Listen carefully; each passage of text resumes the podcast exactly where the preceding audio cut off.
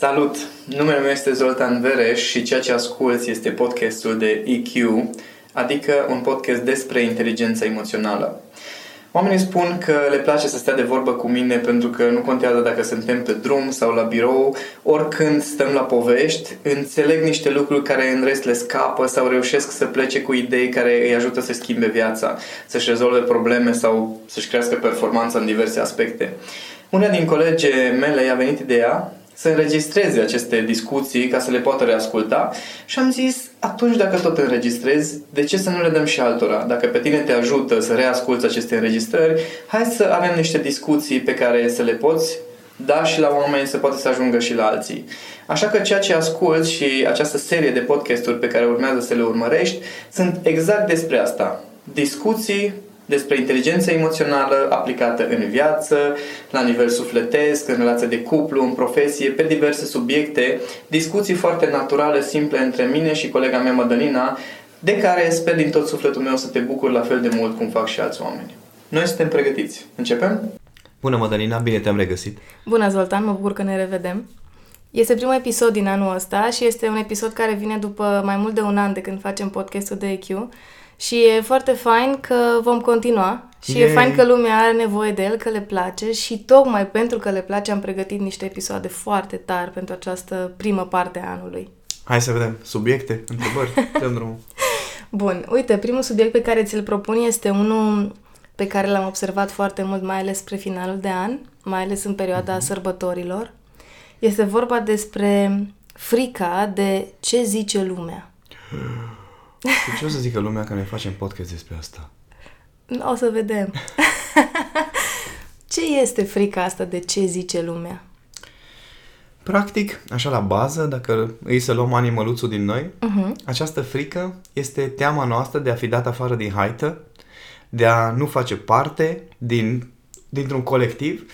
Dacă stăm să analizăm evoluția omului, noi am ajuns să fim specia dominantă pe această planetă pentru că știm să ne organizăm în haite foarte mari care se numesc orașe mai nou uh-huh. și pentru că aceste uh, asocieri ne dau putere și dacă pui un om singur în junglă, în deșert, în oriunde în lume, într-un mediu natural, să zic așa, omul ăla cum are probabilitate o să moară. Da? Uh-huh. Ei, dacă pui mai mulți oameni, șansele de supraviețuire sunt mult mai mari. Okay. Și atunci, dacă tu nu faci parte dintr-o haită, dacă ție îți lipsește haita și ești singur și ești dat afară din haită, pentru creierul nostru această teamă este mortală, cum ar veni. Adică uh-huh. exact despre asta e vorba, că dacă nu suntem acceptați, vom muri. Are sens, pe de-o parte, pe de altă parte nu mai are sens, dacă e să o luăm pragmatic, uh-huh. pentru că noi nu mai trăim în triburi. Serios? Sau nu în forma în care erau ele. Exact, tribul nostru s-a schimbat. Tehnologia ne permite ca în acest moment un om cu ajutorul tehnologiei și tot ce înseamnă nivelul ăsta de trai modern să supraviețuiască. Da? da. În același timp, doar gândește-te, există vreun om care trăiește cu adevărat singur? Nu cred. Adică în orice, oricât de singur ai fi sau alienat sau rupt de ceilalți sau chiar dacă ești freelancer, da? Da. Ai clienții tăi, ai oameni cu care colaborezi, oameni pe care te bazezi. Uh-huh. Nu există să le faci pe toate singur. Adică nu, chiar dacă ești freelancer, mâncarea te duci să o cumperi de la un supermarket, de la un magazin, nu ți-o cultivi tu singur într-o grădină, îți gătești singur, îți instalezi singur netul, îți furnizezi singur netul, da? Uh-huh. Deci, dacă nu pentru altceva, ai nevoie ca cineva, un, oamenii în jurul tău, să-ți ofere anumite servicii sau produse. Deci, practic, tot nu trăim singuri, tot depindem de alți oameni. Adică, undeva dacă ne gândim la varianta de haită, da, da, nu depindem de alții. Supraviețuirea noastră nu depinde de alții. Suntem independenți, da, domnule. exact. Suntem independenți, paradoxal, în același timp, suntem foarte dependenți unii Extrem, de alții, inclusiv da. în această lume modernă. Și atunci, pe de o parte, nu e justificată teama uh-huh. asta, că, nu, dar ce zice lumea mare lucru, că nu, mă dă afară din haită. N-am haită. Serios? E sigur? Hmm. Știi care cred că e problema principală? Că această teamă de ce zice lumea a ajuns să fie mai uh, sau să conteze mai mult decât ceea ce ne dorim noi. Adică sunt foarte multe persoane care fac lucruri pe care nu și le doresc doar pentru că există teama aia. Nu e dusă în extrem, Adică știi? nu e... Dar, dar tu spui că este un instinct, da? Da, dar știi care este problema din punctul meu de vedere? Nu este nevoia de apartenență în sine. Ok. Problema nu este faptul că ai acest instinct de a te ridica la nivelul așteptărilor haitei, să zic așa, sau colectivului din care faci parte. Problema este care este colectivul? De cine îți pasă? Exact. Ah, chiar era uh, într-una din cărțile pe care le-am citit în uh, vacanța de sărbători, era un, uh, un citat uh, nu-i fă pe oamenii care nu contează foarte mult să conteze foarte mult. Uh-huh. Asta, asta e problema. Uh-huh. Adică problema nu este că avem instinctul ăsta, problema nu este că acest instinct ne face să, să schimbăm niște lucruri în viața noastră. Problema este în ce direcție faci schimbările alea, care este acel colectiv uh, ale căror standarde sau așteptări încerci să le respecti. Atât, asta e singura problemă. Gândește-te, ah, nevoia okay. noastră de apartenență da. ne motivează la transformare, ne motivează să obținem niște rezultate, la... da, uh-huh. să creștem, să evoluăm, să, să ne dezvoltăm, să învățăm abilități, să uh-huh. ne dezvoltăm obiceiuri. Deci nu e o problemă. Uh-huh. De exemplu, dacă tu faci parte dintr-un colectiv unde marea majoritate a celor oameni practică un sport sau altul, da. o să simți nevoia pentru da. a fi parte cu adevărat din acel colectiv să faci la rândul tău ăsta. Nu poți să spui că e un lucru rău. Exact. Da?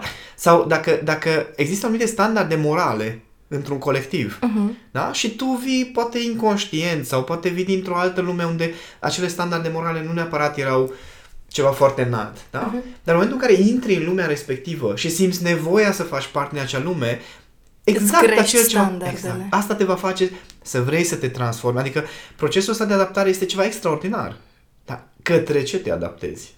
Deci, practic, problema principală și cu, la ce ar trebui să învățăm, să fim conștienți, nu este încercarea noastră de a ne izola și de a încerca să... Să nu-ți mai pese. să anulăm faptul că ne pasă sau că părerea celorlalți contează, ci mai degrabă să ne dăm seama părerea cui și dacă într-adevăr contează. Da, dar pentru asta ar trebui să devii conștient de cine vrei să devii. Să devii conștient de cine, de cine vrei, vrei să, să devii. devii. Da. Adică, înainte de a de a te gândi, bun, acum eu mă conformez la așteptările lor sau nu mă conformez la așteptările lor? Să te gândești, bun, dacă eu fac parte din haita aia, cine sunt? Sunt genul de om care vreau să devin? Înțelegi? Că dacă, dacă acea, acel colectiv um, ale căror standarde cumva le urmărești sunt standardele cu adevărat ale tale, uh-huh.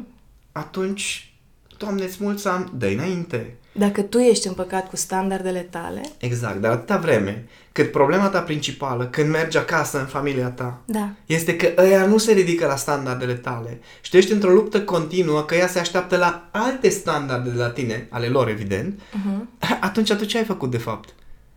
Bun, și aici, numai un pic, aici vin să te întreb, din experiența mea, uh, când eram, cred că aveam vreo 15 ani, începeau uh, foarte multe discuții despre ce vrei să te faci când devii când tu mare. mare. Da. Uh, răspunsul meu pe la anii ăia era că vreau să fiu avocat. Că avocat? doresc avocat. Avocat. Între timp m-am reprofilat. Crezi? Că vreau să fiu într-o formă, într-o altă formă. Apere uh, alte drepturi. Da.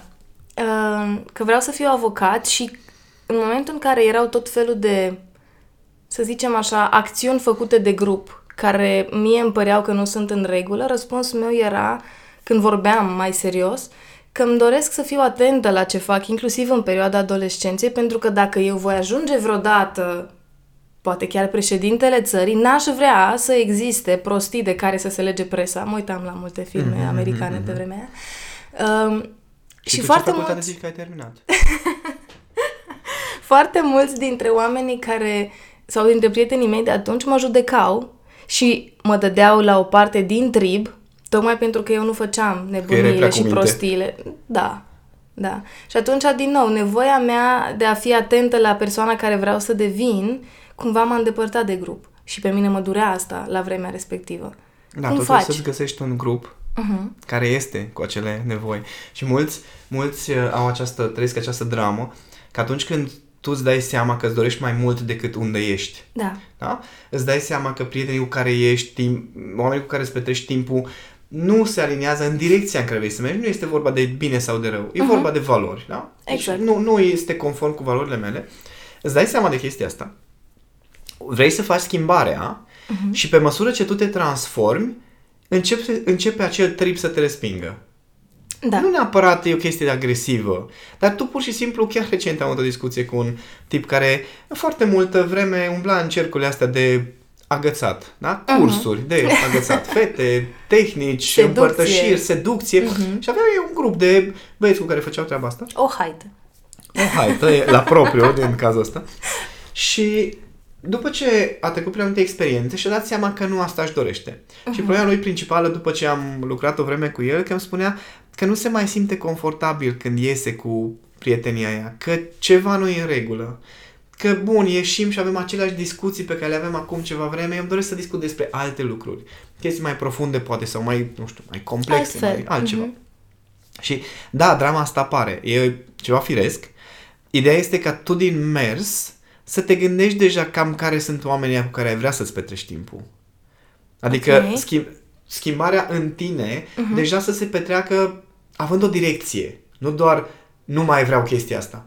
Mhm. Pentru că mulți asta fac. Bun, m-am săturat. M-am săturat că ai mei nu acceptă că nu mănânc carne. M-am săturat că uh, uh, soțul meu vrea tot timpul să mergem de sărbători la ei. M-am săturat. Acest m-am săturat nu ajunge. Pentru că tot ce faci cu m-am săturat... M-am săturat și ce faci după? Exact. Intri în conflict cu, cu colectivul din care făceai parte înainte. Și aia înseamnă doar conflictul, dar tu nu ai o direcție. N-ai- Nu știi unde o să ajungi, nu știi unde vrei să mergi. Conflict și totuși într-o zonă subconștientă, așa într-un fel de umbră în spate, există ce zice lumea, că de aia apare conflictul. Da, pentru că încă faci parte la nivel subconștient din uh-huh. acel colectiv. Și atunci, tu să te decizi deja, să te uiți după oameni sau după contexte uh-huh. în care te simți confortabil. Dacă tu știi că ai trecut la un, nu știu, un regimul vegetarian recent și tu încerci să-i convingi pe ai tăi că și ei trebuie să treacă la regimul vegetarian. Nu, nu este cazul să îți agresezi colectivul vechi, să zic așa, ci e cazul să găsești un colectiv nou care este aliniat cu valorile tale. Ok. Și atunci, dacă tu găsești prieteni, găsești, găsești acea susținere și acceptare din partea unor oameni care au valorile tale, atunci nu te va mai dura, durea atât de tare, nu va mai fi atâta dramă în tine, că ăia la alți, ăia te resping. Pentru Ok. că siguranța ta este asigurată către valorile noi. Asta era completarea pe care voiam să o aduc. Um, în momentul în care începi să te rupi de trib, în momentul în care începi să dai seama că, măi, ce zice tribul ăsta sau ce zice lumea din tribul ăsta, parcă nu mai contează Nu mi atât se de mult potrivește, pentru da. mine, da? Doare ruptura. Da. Îmi amintesc când am trecut eu uh, recent printr-o asemenea situație și când tu mi-ai spus persoana respectivă a plecat de lângă tine deși ați fost atât de mulți ani aproape și parte din același trib, pentru că tu nu mai ai nevoie de ceea ce îți oferea acea persoană, respectiv ea nu mai are nevoie de ce puteai să-i oferi tu. Teoretic, rațional, am- am E dres-o ușor de destul de, înțeles, bine, da. da. Adică chiar și tu lângă mine fiind ai zis că parcă nu mai ai așa multă dramă în tine legat de ruperea de respectiva persoană, dar um, în mine e- există o tensiune. Întrebarea durere. e, da, întrebarea e, acea tensiune și acea durere este pentru că în continuare îmi doresc prietenia acelei persoane sau uh, pentru că mă gândesc undeva în subconștient la ce zice ea despre faptul că ne-am rupt prietenia, să zic așa. Păi, matematica e așa. Orice uh, haită, colectiv, grup, Da. inclusiv doi oameni care sunt un grup sau un colectiv, se formează pe baza uh, valorilor similare. Da? Da. Avem aceleași valori, aceleași preocupări, aceeași direcție. Uh-huh. Ei, în momentul în care cineva schimbă direcția, uh-huh. nu se schimbă cu totul și dintr-o dată. Exact. Ceea ce înseamnă că în procesul de maturizare a propriului tău sistem de valori, o să te muți în alte cercuri, da? Treptat. Uh-huh. Dar nu înseamnă că, gata, de mâine îs altă persoană și nu mai am nimic din acele lucruri care ne legau înainte. Ok. Înțelegi? Uh-huh. Ceea ce înseamnă că undeva există încă anumite valori, anumite aspirații, anumite nu știu, lucruri mai profunde în tine care încă te leagă de acea relație, de acea Legătură. acel, acel colectiv, să zic așa, da? Da. acel grup. Și nu este cazul să respingi, nu este cazul să nici să dramatizăm, să zic Mhm. așa, ci este cazul să conștientizezi, bun, ce a mai rămas acolo. Evident, există șanse să fie lucruri frumoase pe care ți le dorești în continuare, care te legau. Da. Dar în, în unele situații, această schimbare de sistem de valori duce la o anumită incompatibilitate. Aici, aici intervin tensiunile. Uh-huh. Adică, dacă înainte, îți dau un exemplu banal. Dacă înainte uh, erai o persoană foarte sociabilă, uh, în sensul de erai cu colegii de lucru, bârfeați alți colegi, povesteați ce se întâmplă în politică, în lume, da? Asta uh-huh. era, să zicem, înainte sistemul de valori. Brusc te trezești și îți dai seama că nu mai îți dorești să faci chestia asta pentru că e pierdere de energie și de vreme, că îți dorești să discuți despre alte lucruri. Uh-huh. Da? Adică devii mai orientat către soluții, către anumite rezultate. Bun. În același timp, o parte dintre ei dorește să socializeze. Okay. Dar nu mai poți să faci același lucru. Da? Nevoia de socializare a rămas. Dar, Dar nu socializarea mai discut... se face în alt fel. Exact. Și atunci va trebui să găsești alți oameni cu care să faci același lucru, respectiv s-ar putea să fie mult mai puțin stat la povești. Uh-huh. Da? Și să fie mai mult despre a face. Exact. Și atunci dacă tu ai încă anumite lucruri despre asta la povești, despre hai să discutăm pur și simplu, hai să ieșim la o cafea, că multă lume hai să ieșim la o cafea. Și întrebarea este, ok, de ce? Care e subiectul, știi? Dar așa să stăm și noi la vorbă. Despre ce? Mm. Adică da, după aceea s-ar putea să se reducă acele activități și uneori să vină vechile obiceiuri să zică, da, da, tu acum e singur. Nu Tribul tău te-a da, părăsit. Hai, tata, unde a rămas în urmă? Deci, e în regulă să apară acele momente. Important e să conștientizezi. Uneori s-ar putea chiar să-ți lipsească anumite anumite lucruri din viața ta. Da. Acel, acea durere sau tensiune pe care o simți să fie un semn. Măi, era acolo ceva care era important. Și când m-am mutat în nou sistem de valori, poate că am uitat de ceva sau nu mai țin cont de anumite nevoi de ale mele. Uh-huh. Da? Deci este și varianta asta. Da. Nu este cazul nici de respins, nici de dramatizat. Este cazul să-ți dai seama, stai puțin, care sunt acele lucruri care încă mă trag acolo? Îți de bine? Mi le doresc? Nu mi le doresc? Uh-huh. Adică să, să aduci în uh, nou colectiv, nouă haită sau nou sistem de valori acele lucruri de care ai nevoie. Sau să găsești anumite persoane cu care să împlinești acel ceva. În momentul în care te rup de un trib, pe lângă faptul că ai nevoie să cauți un alt trib, uh, se schimbă lucrurile în viața ta și uh, ai nevoie să te reglezi cu o nouă uh, formă de socializare sau de apartenență. Sau de comunicare. Apare și ce zice lumea din vechiul trib. Ce zice lumea că eu acum nu mai ies cu ei? Ce zice lumea că eu nu mă mai duc acasă în vizită la părinții mei atât de despre cum o făceam? Ce zice lumea că uh-huh. asta e cea mai populară? Ce zice lumea că am divorțat?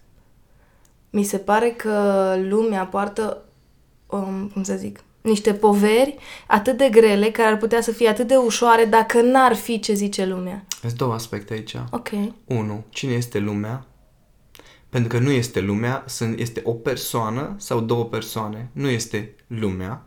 Ok. E foarte importantă chestia asta.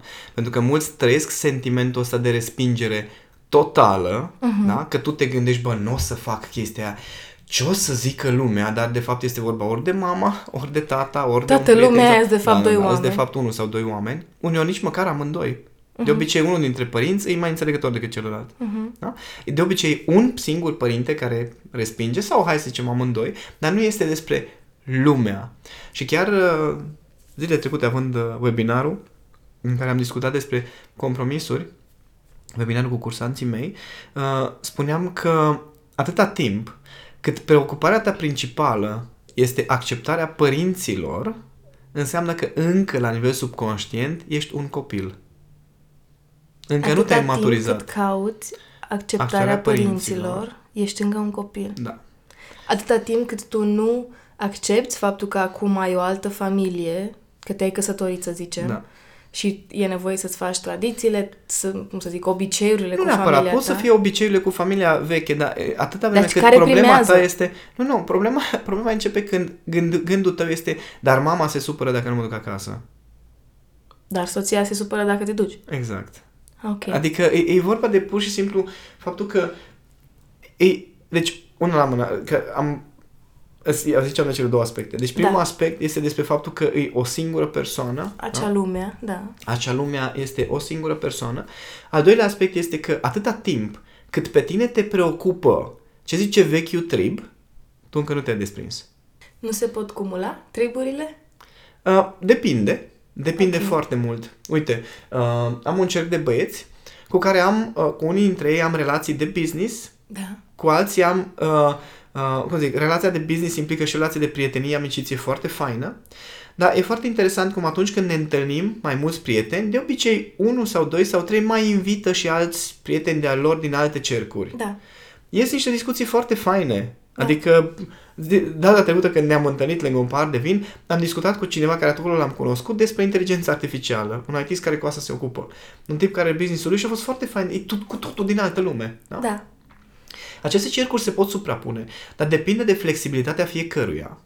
Depinde de independența emoțională a fiecăruia. Pentru că gândește-te la familii când se adună din mai multe triburi, deși aparent facem parte din același trib, că suntem aceeași familie, dar fiecare vine cu anumite influențe, cu anumite prejudecăți, cu anumite așteptări, cu anumite tensiuni. Uh-huh. Da? Ei, când se adună mai multe triburi în felul acesta și se suprapun, există armonie în măsura în care există independență emoțională în fiecare trib.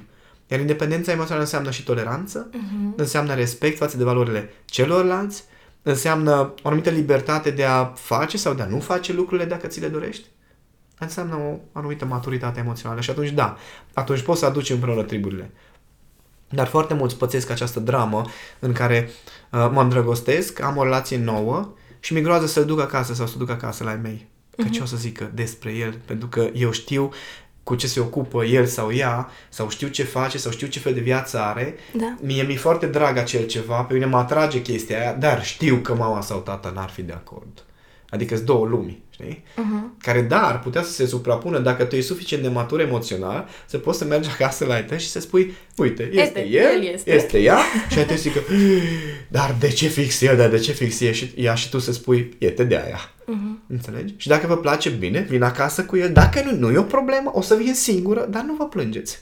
Am înțeles. Dar asta înseamnă maturitate emoțională, înseamnă independența emoțională. Nu înseamnă indiferență, înseamnă să poți iubi acele triburi și să le poți accepta cu tot sufletul deschis, fără să renunți la standardele tale. Fără să joci pe totul sau nimic. Da. Foarte interesant. Spuneam, de exemplu, um, la acel webinar că poți să-ți dai seama că te-ai maturizat, uh-huh. ca și copil, să zic așa, în momentul în care ai o relație armonioasă cu părinții tăi, că era o întrebare, cum poți să elimini influența părinților din viața mea? Dude. din ei sigur, ai venit. da, exact. Și sigur asta vrei, vrei să elimini influența lor. Nu, nu asta îți dorești. Ce îți dorești să ai o relație armonioasă. Dar asta nu ține de maturizarea lor, au 50-60 de ani. Ține de maturizarea ta emoțională. Ei nu o să se schimbe. Punct.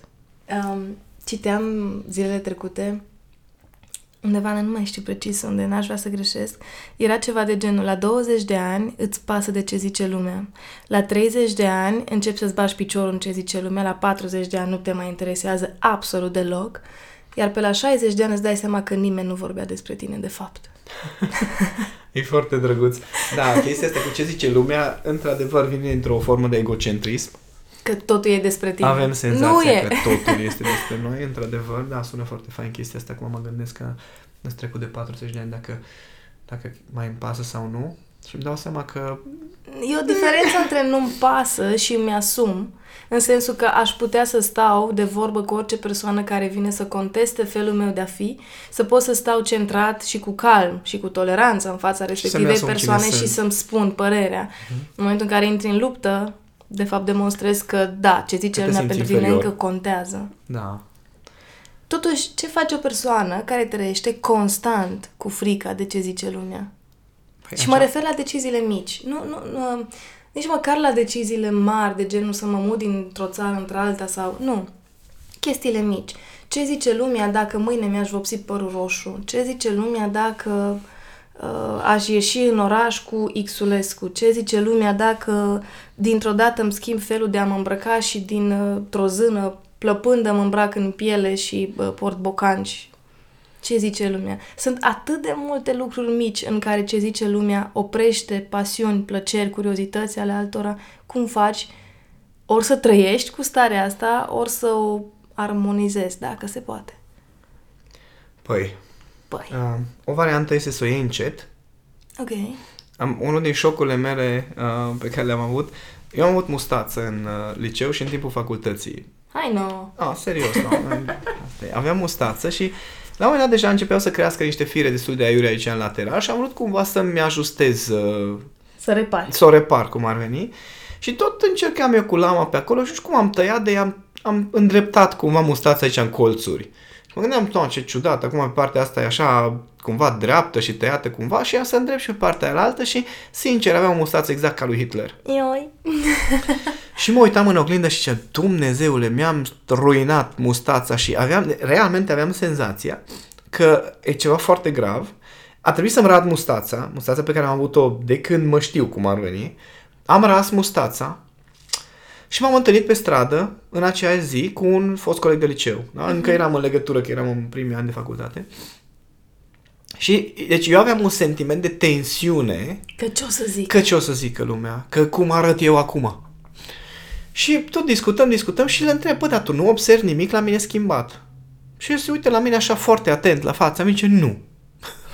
și tu, da, deci noi am fost prieteni, adică ani de zile și tu nu-ți dai seama că eu n-am mustață? Nu, sorry, îmi pare rău, dar nu. Și a fost pentru mine un semn foarte clar că noi, noi avem niște probleme ale noastre, da? Niște, mm. niște detalii la care suntem foarte atenți. Asta, e, asta ne determină să credem că și ceilalți sunt foarte atenți la aceleași detalii, da. și care în marea majoritatea cazurilor nu este adevărat. Doua variantă este când ai fost suficient de mult tachinat, cicălit și necăjit în copilărie din cauza anumitor lucruri uh-huh. și atunci te obișnuiești că nimic din ce faci nu-i bine. Și te aștepți ca lumea și să te aștepți zică ca ceva. lumea să zică. Pentru că lumea cine e? De regulă, Mama sau una, două tata, da? persoane. Una, două persoane. Și de fapt nu ne interesează atât de mult de ce o să zică lumea, ci avem starea, ne-am obișnuit cu starea constantă de amenințare. Uh-huh. Despre asta e vorba. Cei de, cei de care ziceai că sunt de preocupați, până la atunci când culmea, deci culmea, așa mai o să sune dur pentru unii, în momentul în care te preocupă, cea mai mare preocupare a ta este că te tot gândești ce o să zică lumea, de fapt știi, ești cea mai egocentrică persoană din acea lume.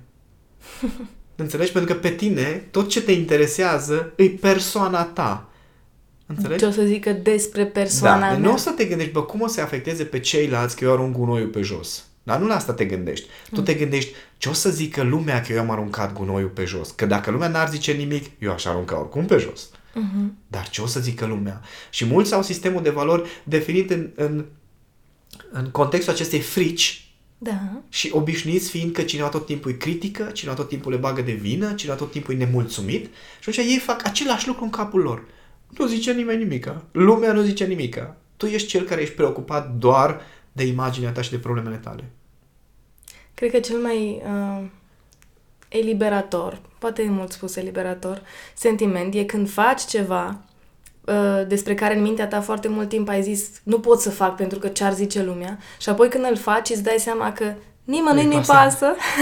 Dar pe de o parte ești E și dezamăgit. enervant. Adică, adică cum? Adică eu am făcut chestia asta atât de gravă și nimeni nu și zice nimeni nimic. Da, îți dai seama atunci cât de egocentric ești pentru că te așteptai ca cineva să zică ceva. Cineva să te observe. Nimeni nu zice și atunci apare chiar o durere de, "Mm, de fapt chiar nu mă bagă nimeni în seamă și ne întoarcem la trib. Da. Pentru că erai obișnuit ca cineva tot timpul să te bage în seamă, dar nu într-un sens constructiv. Uh-huh. Că dacă cineva ți-ar fi dat curaj în copilărie și ți-ar fi zis domnule, fă ce vrei tu, fă absolut ce vrei tu și apoi vedem după aceea și ne descurcăm, Dar eu rămân lângă tine, te susțin, da. nu te resping. atunci te învățai să ai curaj să experimentezi. Atunci te învățai să dai cu capul, să, uh-huh. să îți pese ce zice lumea, adică nu e ca și cum nu ți-ar păsa, dar să ai curajul să vezi ce zice lumea, măcar să încerci. Că mulți doar rămân cu ideea, dar ce zice lumea? Dar nici măcar n-au încercat niciodată. Știi? Să vadă ce o să zică lumea. Asta e culmea. Exact, că tot e în capul nostru. Deci când îți pui întrebarea, oare ce o să zică lumea, verifică. Ce o să zic? Exact, verifică. Fă chestia aia, după care mergi și întreabă, fii atent ce am făcut, tu ce zici? Și Eu întreabă să- mai Băi, multă ești lume, bine? da? Da, mai multă lume. Nu Nu doar pe alea mama. de una, două persoane care știi tu că oricum au o problemă cu tine. Aici um, aș vrea să mai completez doar cu asta și apoi uh, uh, încheiem. E, foarte, e un paradox foarte interesant că ne e teamă de ce spune mama sau tata. De regulă, a- cei, cele două entități, să zic așa. Um, dar pe de altă parte, tot acele două entități ar trebui să fie cele care te acceptă Ai necondiționat. zis, ar trebui. Ar fi plăcut să... Da, ar fi foarte plăcut. Numai că și părinții noștri, la fel La ca și fel noi, sunt ca au noi. crescut Ok. uh, cu instinctul lor de supraviețuire, cu team- temerile lor, cu triburile lor. cu triburile lor, cu mama lor și tata lor care erau și mai puțin educați decât ei. Bun, dar atunci putem să spunem asta măcar pentru părinții care ne ascultă. Ce? Faptul Că ar fi plăcut? Da. Da, ar fi foarte drăguț, știi? Dar gândește-te că... Adică mi se pare ridic... E aceeași, e o chestie, um, cum să zic, cuțitul care are două tăișuri. Pe de-o parte, ne e teamă de ce spun exact oamenii care ar trebui să ne accepte necondiționat. De la Pe- care ne-ar plăcea. Ne plăcea. Că, Știi ce e interesant? Acum o să dau un exemplu, poate mama ascultă podcastul. Uh, e interesant că dacă maica mea îmi aude vocea cum îs acum, fiind răcit, da? O să te sune. Nu, stai, stai. Deci dacă mă sună și mi-aude vocea așa, reacția care, care m-ar, mi-ar oferi mie un confort emoțional ar fi ceva de genul Uai, ce voce sexy ai! Ce, ce ai reușit să faci? Ceva de genul, da? Dar ce face ea este Ești bolnav? ce cu tine? ce cu tine? ce cu vocea asta? Știi? Sau, de exemplu, într-una din zile mă jucam pe calculator, da? Mă jucam pe calculator și mă sună mama, zis, hai să-i răspund. Aveam într-o cască jocul, într-o cască mama și mai și discutam pe net cu cineva și aveam o voce mai absentă. Și am răspuns, "Uh, da, știi, așa. Și prima ei reacție a fost, e ceva problemă? Oh. Ei, e, ea e foarte drăguț, e grijulie, da? Da, no, da, da, chestia asta pentru uh, mintea rațională pare foarte simplă. Păi vrea să știe, adică vrea să aibă grijă de tine. Dar pentru partea emoțională, pentru un copil, când, ma- când el e într-un fel Da. și mama reacționează direct cu panică, pentru copilul ăla e o neacceptare. E o respingere. Eu nu mă pliez pe ce se aște- aștepta mama Ceva să de fiu genul. sau să exact, fac. exact. Sau e o problemă, felul în care sunt, e o problemă pentru mama. Și Mhm. de acolo se antrenează stări de genul acesta. Adică nu este despre faptul că ne resping părinții, că ne judecă, ci simplu fapt. Și mai ales că nu o fac conștient, adică nu o fac A, din a, răutate. a, asta era ideea. Mhm. Că simplu fapt că ei au o stare de teamă, de panică, de ne- nesiguranță, de incertitudine, de suspiciune, de îndoială, asta transmite copilului că ceva nu e în regulă cu tine, puiule. Știi? Și atunci noi învățăm starea asta treptat, treptat. De acolo o să transferăm în societate. E o chestie foarte simplă. Hm. Avem foarte multe de rumegat și de gândit după discuția asta. Păi, uh, rumegați. că eu le tot rumeg de ceva ani ca să ajung la concluziile astea. Aș vrea să le spunem celor care ne ascultă despre um, cursul audio pe care l-ai pregătit. Oh, Cela în care una dintre stările, că sunt cele cinci stări, Așa. um, cele cinci stări negative, mă rog, le punem în ghilimele negative. Hai să Um, zicem neplăcute. și una dintre ele, da, neplăcute, una dintre ele este exact uh, teama. Da. Explici în acel curs despre ce este teama și cum să... Păi, practic, ce am făcut acolo, pentru că acolo povestesc și istoria întregului curs, nu o să intru acum în detalii, Uh-huh. dar uh, inițial s-au născut ca un fel de audiouri motivaționale, știi? Da. în care vine dezvoltarea personajului și zice, nu, nu trebuie să-ți fie teamă, trebuie să ieși din teamă, nu ține cont de Poți nimeni să ce faci. zice, exact, du-te înainte, dă cu capul, dă-i la ăla în gură, nu trebuie să ții cont de nimeni și de nimic. Ei, eu am ascultat la un moment dat tot felul de audio din asta motivaționale și mi-am dat seama că pe mine personal nu mă motivează deloc o abordare de genul acesta. Este o ființă umană care am o parte poate mai sensibilă, care țin cont de ce simt. Și atunci am creat uh, acest curs, printre care uh, e și un audio motivațional despre teamă, ca oamenii să înțeleagă ce e în spatele fricii, de exemplu. Așa cum am dezbătut astăzi uh, uh, teama asta de ce zice lumea, acolo vorbesc în general despre teamă și ce înseamnă, ce se află în spate, cum gestionezi, cum, ce poți face, domnule, când apare chestia respectivă. Nu să doar să nu mai trebuie să-ți fie teamă, că e absurd, nu o să se întâmple, exact cum discutam și acum. Nu o să se întâmple să nu te gândești deloc la ce zice lumea. Creierul tău se gândește. Că așa ai făcut. Exact. Inclusiv când tu te gândești, eu, vreau, eu nu vreau să ții cont de nimeni, uh-huh. creierul tău de fapt vrea să fie din ăla care nu ție cont de nimeni. Adică vreau să fac parte din haita ălora care nu ție cont de nimeni. Există o știi? haită? Exact. O imagine în capul tău cu care vrei să te conformezi. Și atunci nu e cazul să renunți, nu e cazul să nu vrei să simți teamă, e cazul să știi să, ge- să o gestionezi. Și atunci am creat uh, niște materiale care să-i ajute pe cei care le ascultă să revină un picuț cu picioarele mai pe pământ, să se detașeze de starea respectivă și să știe ce să facă să depășească. Grozav. Cursul vă așteaptă pe magazinul nostru online, shop.reflect.ro. Îl găsiți acolo, puteți să-l comandați, îl veți primi într-un uh, format audio, la fel ca aceste podcasturi pe care le ascultați acum, doar că le veți putea lua cu voi oriunde vreți. Puteți să vi le puneți pe telefon sau pe laptop sau chiar în mașină, ca să le puteți asculta când vreți, cum vreți și aveți acolo cele cinci uh, stări despre care a vorbit Zoltan. E un material foarte fain și sperăm tare mult să vă placă. Iar uh, până când ne reauzim cu un următor episod din podcastul de EQ, uh, așteptăm comentariile voastre aici, pe blog sau pe Facebook, dacă vreți să ne spuneți cum vi s-a părut acest episod sau chiar cum vi se pare cursul audio. Să ne vedem cu bine!